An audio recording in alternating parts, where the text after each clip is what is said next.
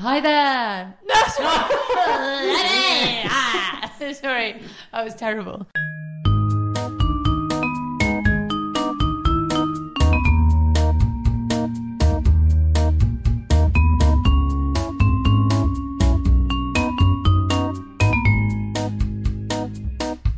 Hi there, and welcome to Where's My Freaking Dressing Room, a podcast where we discuss the world of classical music and what things are really like backstage. I'm Helen, And I'm Alex. and today we are going to tackle the topic of the a portfolio career. Oh, sounds fun. Please tell me more, Helen. Um, we think this is something that's actually quite prevalent now because of coronavirus.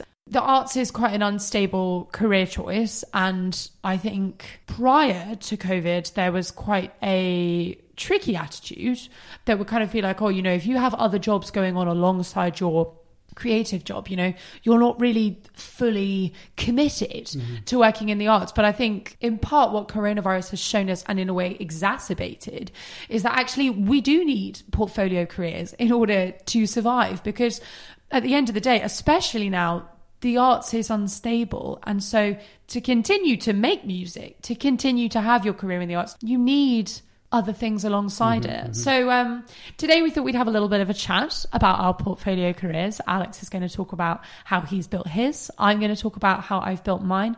We're going to discuss how we both feel there's benefit to having a portfolio career because you are able to make your own decisions and create your own work.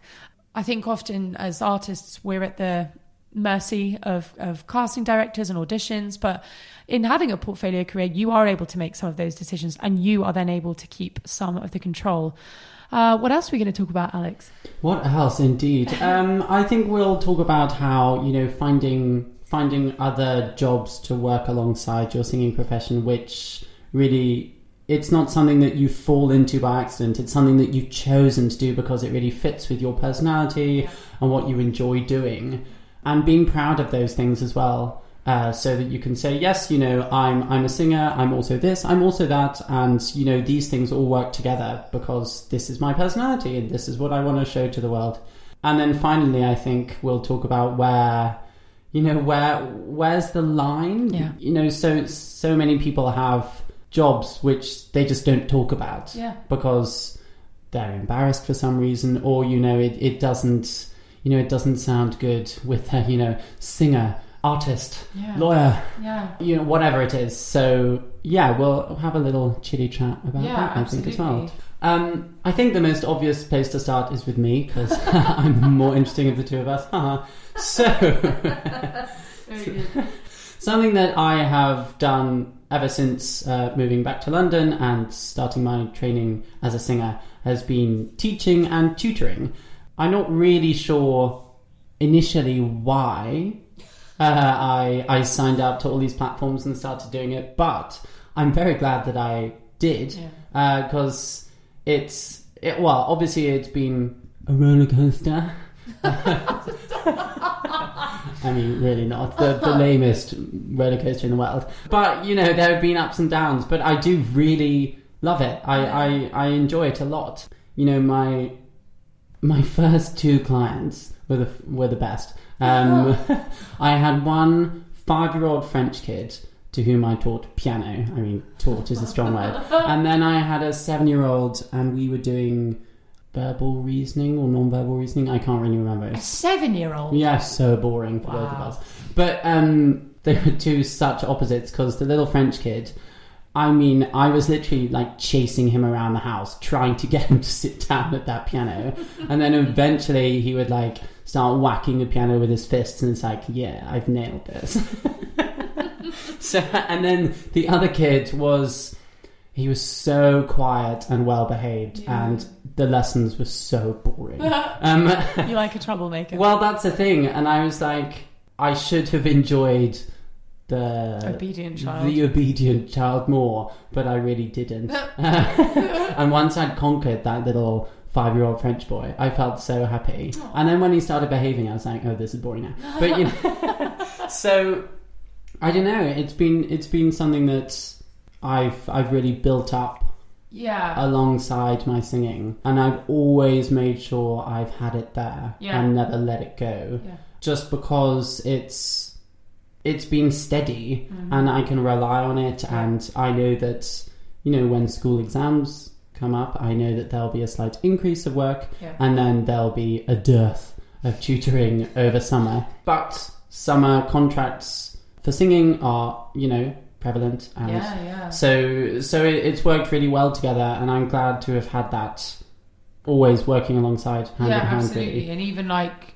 do you know what I mean? It's one of those things that during the pandemic, it's still there. You still can rely on it. It hasn't dropped away. Oh yes, uh, that is what I am most grateful for because you know it's kept me really busy during the pandemic, and also since since COVID started, I've also finally been able to launch my life coaching website and everything. Um, which yeah, that's been something I've always wanted to do, and now now I finally had the chance to do it, helping singers with you know navigating life and things. So yeah, it's been a really good opportunity to realize as a person, I've always wanted to, you know, do more than just have a little sing song every now and then. what I'm about to say, ignore. There's a reason I've been put on this earth, and no, there's not. That's that's rubbish. But as in, you know, I have a, a voice, not just my singing voice. I have opinions that I want to share, Yes. and various ways I want to do that.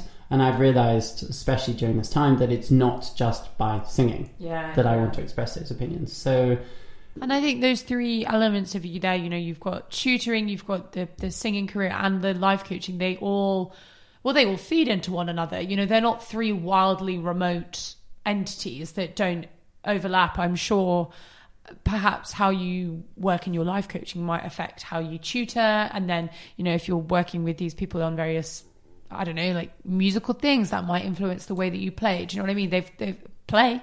Wow. The way that you sing. But there's, they all have have influence on one another. They all support one another in a way. Absolutely, yes. Thank you. Helen should be my marketing manager. She'd be great. Um, yeah, it's it's it's really changed the way I interact with other people actually. Yeah. And from you know when you're teaching and tutoring, you come across these kids or adults. They're stumbling on things that I wouldn't necessarily stumble on, and then they really excel in other parts which I really struggle with. So uh, you know, helping them work things out has really changed how I now work with singers. Because everyone has their strengths and weaknesses. And I think before it was like well you know if you're not good enough then then you shouldn't be here doing the job should you? Haha. But y- you know everyone has their strengths to bring to the table and play to those strengths and you know work out a way to really highlight them rather than kind of like throwing them under the bus which is what I did before maybe. Sorry everyone. Um, not sorry. Um, Sorry, old colleagues. and also during this COVID time, I've had a chance to really, as I said, you know, work out what it is that I really want to do and say, and what what are my core values and what's important to me. And I think the reason why I enjoy the tutoring so much and why I finally got the life coaching off the ground was because I've always been attracted to people who inspire me for whatever reason Hi. I remember as a kid, you know, uh, my parents' friends uh, who came around for dinners or something. You know, the ones who gave me these like weird tidbits of information and things. I really enjoyed when they came round. If I knew they were coming, I would try to like read up on something to impress them. Wow. Cool. What a nerd. I know, so so many friends as a kid. they inspired me to read more and do this. Yeah. So, you know, if if there's any way that I could be a similar source of inspiration for whoever else. But that yeah, that I've realized that that's why I I enjoy all the things that I do, all the tutoring Yeah. because I am being you know, maybe a very boring source of inspiration for some of the kids, but you know, at least I am trying to to provide them with that sort of figure that I really enjoyed when I was younger and still enjoy. So, Yeah, yeah. I love that. And now on to Helen. You want my portfolio career, I suppose, kind of almost works the other way around to Alex's. You know, Alex kind of began with with singing and then built this kind of tutoring and, and life coaching almost around that and on top of that. Whereas uh, for me, um, if you've listened to some of our previous episodes, you'll know that I suffered quite a bad injury when I was about 19, 20, and that really changed the course of my career in those in those early years. And so, yeah, after I graduated, I went straight into arts administration. The sweet life. um, I'm glad that I did it because I learned so much and I learned so many skills, and all of those skills are incredibly adaptable in terms of you know event management and organization and and marketing and fundraising they're they're all particularly in this field of the arts they're all skills that i think actually everybody ends up needing. But my goodness they were a tough three years. It was long hours. It was hard work. It was very thankless.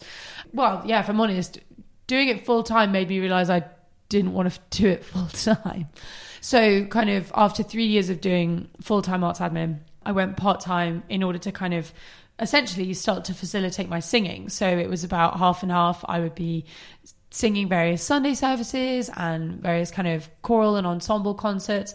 And alongside that, I do maybe two or three days of administration per week. And now we're at a position where, well, yeah, essentially I'm doing a full time master's in performance.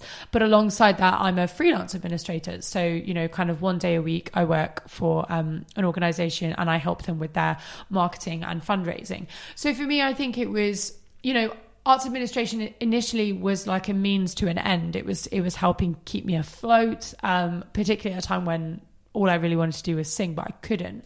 But actually, the skills that I learned from those three years have now helped me facilitate almost everything I do, mm. uh, you know, in terms of getting this podcast off the ground, in terms of being able to facilitate my master's degree, i.e., pay the fees. I've been able to use my administration skills to kind of keep all of that going. And, you know, kind of as Alex was saying, it's stable. Mm. You know, mm. it's regular work. I know it's there. I still am able to do it during this pandemic. And so it, it becomes a source of support. But, you know, it's not I mean, we'll come on to this later, but it's important to me that my job isn't just the side job. It's mm-hmm, not just mm-hmm. the the bland bit that I'm doing in order to keep singing. For me, actually, arts admin is is really important because in terms of how things are going to happen, a lot of the creative decisions are made in in that kind of arts admin world, and I'm interested by that. And in terms of bringing this podcast together, I we couldn't have done it. I don't think without having those certain skills and knowing how to talk to people and work with people and you know find the necessary kind of structural and financial support in that respect as well so yeah, kind of as the, I think the point I'm trying to ram home here is um, all of the things that I do now kind of feed one into the other. You know, I, I started with this admin. I was then able to develop my singing. Those two things sat side by side. And now I'm actually able to use both of those skills. And uh, we've started bringing this podcast mm. out. And, um, you know, I'm very grateful actually to that full time job for, for giving me the skills to be able to be in this position. Oh yeah, like you you wrote business plans, um, yeah. graphs showing I don't know finances, and I was just like, "Oh, pretty colours. Well done, Helen." I never really thought of myself as being like a a self-employed business person, if that makes sense. And I know that as freelance musicians, that is what we are. But I don't think we ever really feel like that because it's like, well, I I just want to make music and I mm-hmm, send mm-hmm. invoices. Mm-hmm. I think that's about the extent of it. But you know, having had time to work on the podcast specifically, the idea of how we might grow it, where we might go, who we might partner with, and you have to start thinking financially how that's going to work. And um, yeah, you know, again in terms of getting kind of support to have that support from Britten Pears and things, mm. there are the skills that my administration experience allows me to bring to the table. So um, I'm pleased to be in this position now where I feel all these elements kind of naturally complement one another. You know, I think if you'd asked me seven years ago or something, I'd have told you arts admin is like the worst. There, yeah. yeah. But actually, you know, I I respect so much everybody that works in that field because my goodness, it's so difficult, and I'm grateful for the time. Well, a quick shout out to arts admin people. Yeah, I yeah. think it's like you can really tell those arts admin people who are maybe performers themselves or have been in the past or whatever because yeah. they really understand how annoying and difficult performers can be yeah. but they're not you know they kind of roll with it and and they make things work incredibly i don't know they magic how they do it and yeah. you know they they cater for everyone and all their specific needs it's mental yeah i have so much respect and admiration for people that do that job well mm. because that is a tough job and you've you've got to be spinning a thousand plates at once and just doing it all with a smile on your face. And uh, yeah, it's uh, it's quite the feat, definitely. Mm-hmm. And yeah, I think kind of just leading on from that, you know, that element of how all these things have come together and allowed us to make this podcast. Something that we wanted to talk about in this episode is I think how a portfolio career allows us as artists the opportunity to create and make our own work. And I think in a career where we're often at the mercy, as I said before, of, of casting directors and of, you know, whether the audition is successful or whether the application is successful, after a while, I think it can feel a touch demoralizing because let's be honest, there's so many people going for the same opportunities. The the competition is so mm. tough. So it's not necessarily that you're not, you know, credible and that you're not worth the position. It's just there might just be somebody that that touch better or more experienced or you know whatever it is. So I think something Alex and I in particular enjoyed about bringing this podcast together is we have full control over how the podcast works. We have full control over the website of when the episodes go out, of who we're talking to, of what we're thinking about. And for me f- personally, I've really enjoyed, yeah, having creative control over mm. something. And I, I think I'd said that to you before. I, I didn't realize how much I wanted that. And then when we started building this thing together, I was like, oh my gosh, I really enjoy kind of being at the helm of a project. And because of the nature of our careers, we have multiple things going on. We're able to find the necessary time and resources to kind of bring together something that I think we're we're proud of and that we Yeah. respect. And also, I don't know. In a sense, it seems a bit counterintuitive that if if you're trying to be a singer, then if you do other things that aren't singer singery things, then you know you're taking time away from your singing career. So therefore, you're not giving it your all. But actually, by by setting aside time to do other jobs, Yeah. which are equally important to you, uh, and you know provide a base level of stability and control, Yeah. then you have far more control and say over your singing career because you're not totally at the behest of Yeah. whoever and whatever you might get, and and you can say no to things that that aren't suitable for you, and you can really streamline what you apply for Yeah, yeah. uh, rather than the mad panic. You know, well, I have nothing coming up, and my week and my month and my year is empty, so I'm just going to like scattergun apply for a thousand things, Yeah. do them all half-heartedly because I don't really have time, and then you know get the one that I didn't really want or think about. By doing other things, you're giving yourself a whole lot more control yeah, in your singing absolutely. career, which is kind of what we all need a little bit. I think we're finding that we need that now more than ever, given that we've just spent the last year having no control whatsoever and doubly no control over our careers. So it's like, I, you know, I, I feel I know so many wonderful singers and musicians that are not just singers and musicians. They mm. they have all these other things going on, and alongside their ability to perform work, they are also creating various bits and pieces and, and putting on their own productions. And, you know, I, I think it's funny because, in a way, if you create your own work, you kind of create your own opportunities for yourself to shine. And that breeds, you know, a good public image and, uh, you know, a, an external interest in you and what you're doing. So it's like, how could me perhaps taking time from singing directly to create this opportunity how could that be a bad thing mm. you know if, if you're creating an opportunity for yourself to shine in a certain way because you know your own strengths for me that just seems like an absolute It's great. no-brainer And also, you you could potentially be creating opportunities for other people by doing that as well. Yes. And it's just like this self fulfilling prophecy. No, I don't mean that. Self propagating. I don't know what I mean. The knock on effect. That's Yeah, it. yeah, well yeah, yeah, yeah, yeah. Yeah, and uh, you know this idea of control. If you take some time to reflect and find the things that you're passionate about, the things that you want to say, the things that you want to do, then you can find things that suit you. yeah You know, that there are jobs available out there for everyone and opportunities for everyone. thank and you boris johnson I know, huh? Build back better.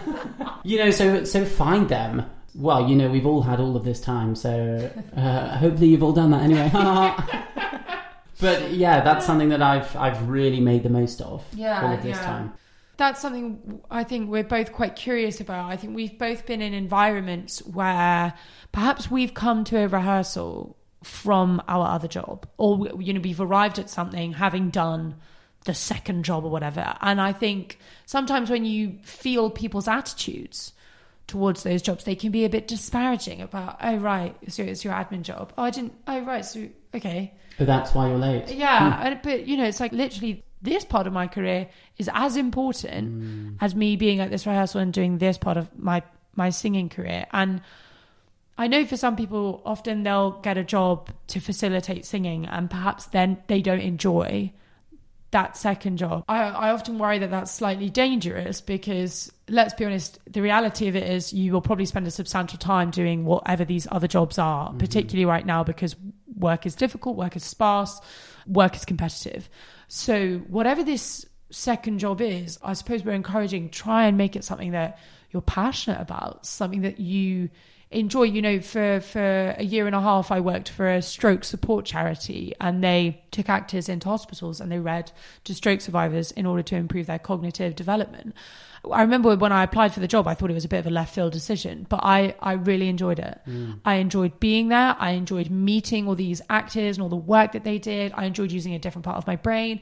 I personally found that I sang better because, you know, it's just feeding different parts of myself. And because I enjoyed this admin job, I felt I enjoyed the singing more because I was like, oh, mm. all the pieces of the puzzle fit together better. And I just think that versus taking a job you don't really like, but because you need it, it can be tricky because it, I think it's draining, and that's not fair. That's not fair on you as an artist. You deserve for every part of your career to be as equally fulfilling. I think. I agree, and also, you know, I wish I wish this had been something that was mentioned at conservatoire. I really Ah, do because. You know, you were saying about if you're standing late for rehearsals or something. Obviously, you don't want to be late, and that's not ideal. But you know, I really remember that at conservatoire. If ever I was, you know, five minutes late for something, or I had to leave early, or you know, the rehearsal was overrunning, and I said, "I'm really sorry, I've got to start packing." You know, it was supposed to finish at five thirty, and it's now quarter to six. I need to go. Yeah. There was such a Uh, yeah, they were really, Yeah. really against that. And it's like, well, what do you expect me to do? Sorry. And it got to the stage where the the schedule would come out on Thursday for the next week, and you would have to obviously let the admin people know your when your lessons and things were the next week, so they could fit things around you. And I know they're trying to schedule as many classes as possible and give us the most of the degree. But you know, also I was trained to make the most of the degree. I can't make the most of the degree if I haven't got any finance to do that. So, you know, I ended up I stopped saying to them, "Oh, I have tutoring there. I have this there." I would I would lie. I'd be like, "I have an audition. uh, I have this singing engagement," because they were willing to give me time off for that, but not for my other jobs. Yeah, and it's it's weird, isn't it? Because you kind of you look at the conservatoire model right now, and it's like it doesn't really work in this current situation, particularly financially. It is so expensive mm-hmm. to go to conservatoire now. Yes, there might be people out there that can flat out afford it, and kudos to you, whoever you are. But for most people, I would say, especially because you know the master's loan that's given by the government barely even covers half the tuition fees. So it's like, okay, I need to find the rest of the tuition fees and all of my living costs for two years. So unsurprisingly, I'm gonna need to work during this period of time, and I completely agree with you there on on that kind of this this schedule coming out like the Thursday for the Monday, mm. and something that would frustrate me would be kind of I, I was reading all the paperwork for being a student at Trinity Laban. Yeah, and one of the things was kind of like for in between term time. So let's say that's the fourth of January to the twenty sixth of March, for example. Any of those weekdays during that period, we can call you at any time. How then do you schedule your work or anything else that you do? And so you end up, as you say, with these conflicts where you're having to leave things early, you're having to arrive to things late, you're not being given enough warning to make your schedule work. And um, yeah, I I must say that's immensely frustrating. And, and going forward, you kind of hope that conservatoires will start to realize that it's really expensive. Yeah. I understand, literally, as you say, they're trying to offer you as much as possible, but I do believe there's a way of doing that and giving enough advance warning that people can plan their weeks accordingly. I don't think it's Yeah, for sure. Advance warning and advice as well, because Yeah. I had no one to talk to about, you know, the other my tutoring work and everything, because you know it just felt so separate from from conservatoire life and everything. So you know, if we if we'd had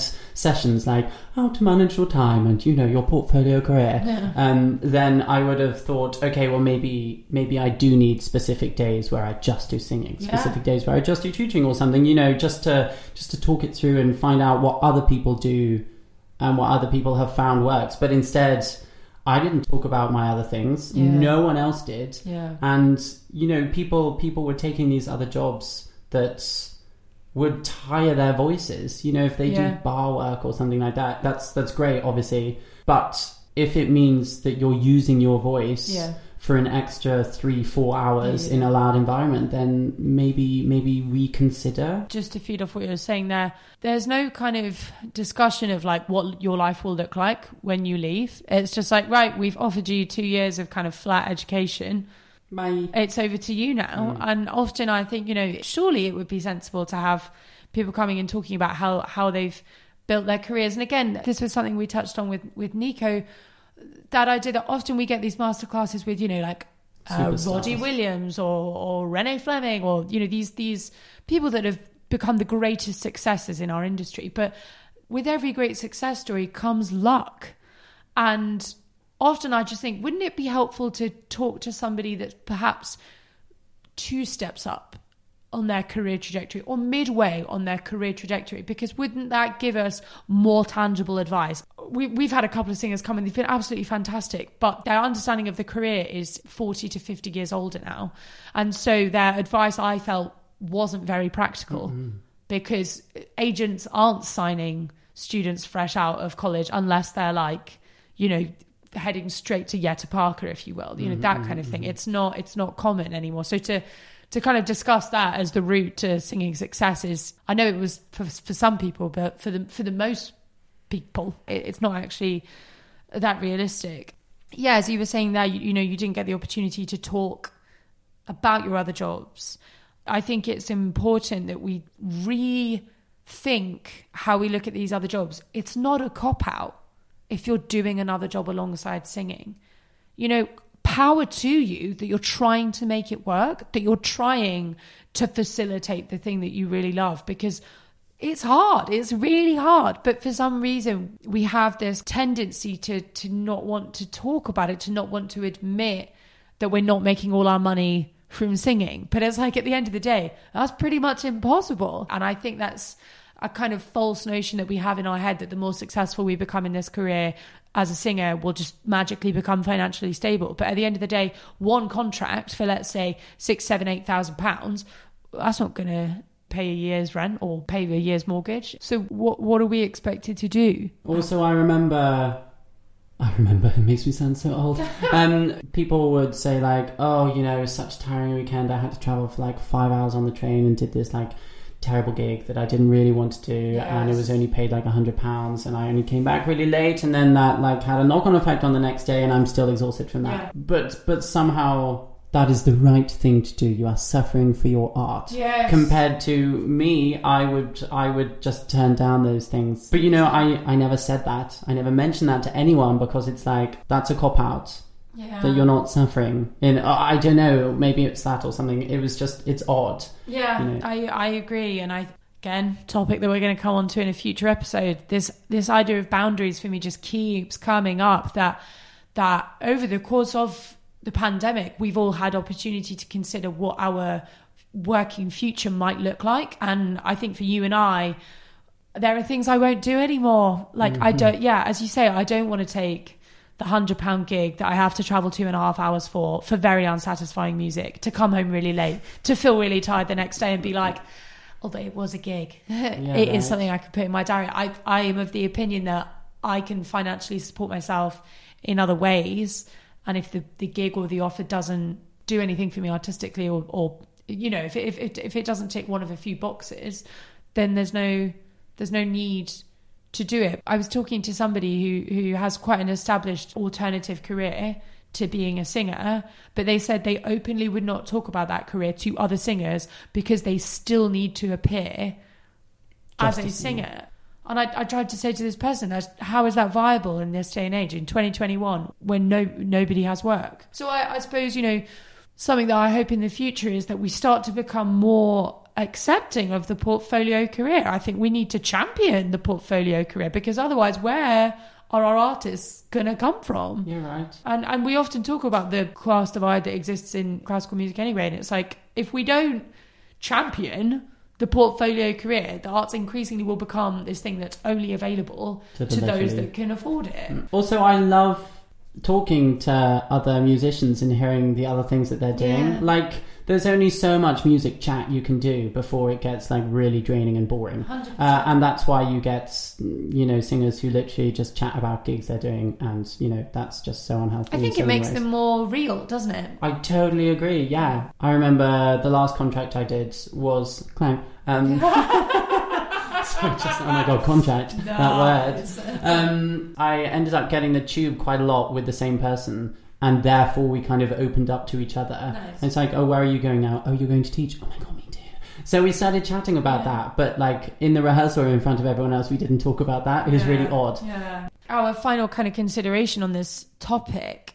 I, I suppose as we were discussing it, we kind of kept saying like, "Where's the line?" If that makes sense, like what what is an unacceptable? I'm putting that in inverted commas. What is an unacceptable part of a portfolio career? You know, if if somebody turns around to me and says they're a barista and they're a singer, I don't know, and they're a director, uh, why am I judging that? Why am I judging the barista element of that? And I, I shouldn't be judging it at all. But there is a part of your head that's like, mm, okay, I see. And really, you know, if they, if this person enjoys this job, they're committed to the job, and they make a damn good cappuccino, why are we looking down on it? Like, why do we look down on on noses at that kind of thing? And um, we're both quite keen to to ask more people in our industry to open up about these alternative parts of their career. You know, at the moment, I identify myself as like mezzo soprano and podcaster, and initially I was like, "Oh, does that work?" And actually, yeah, It doesn't. uh, thanks, mate. I love you too.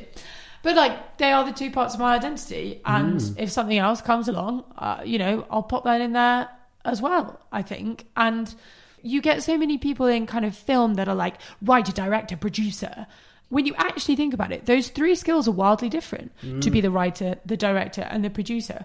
But we, but we happily accept that. Yeah, when it comes to music, and it's like, oh, I'm a mezzo soprano podcaster. I do some administration as well. It's like, right, like Let's just talk about you being a singer. yeah, yeah. And it's like, this is the package. And as we were saying before, I think all the things I do, they all influence one another. My work in arts admin affects how I program my singing. And then, you know, everything I do artistically influences what I come to talk about here on the podcast. Mm. So I'm more than happy to openly talk about every element of my career. And I, I think it's really crucial that we encourage others to do the same. Amazing.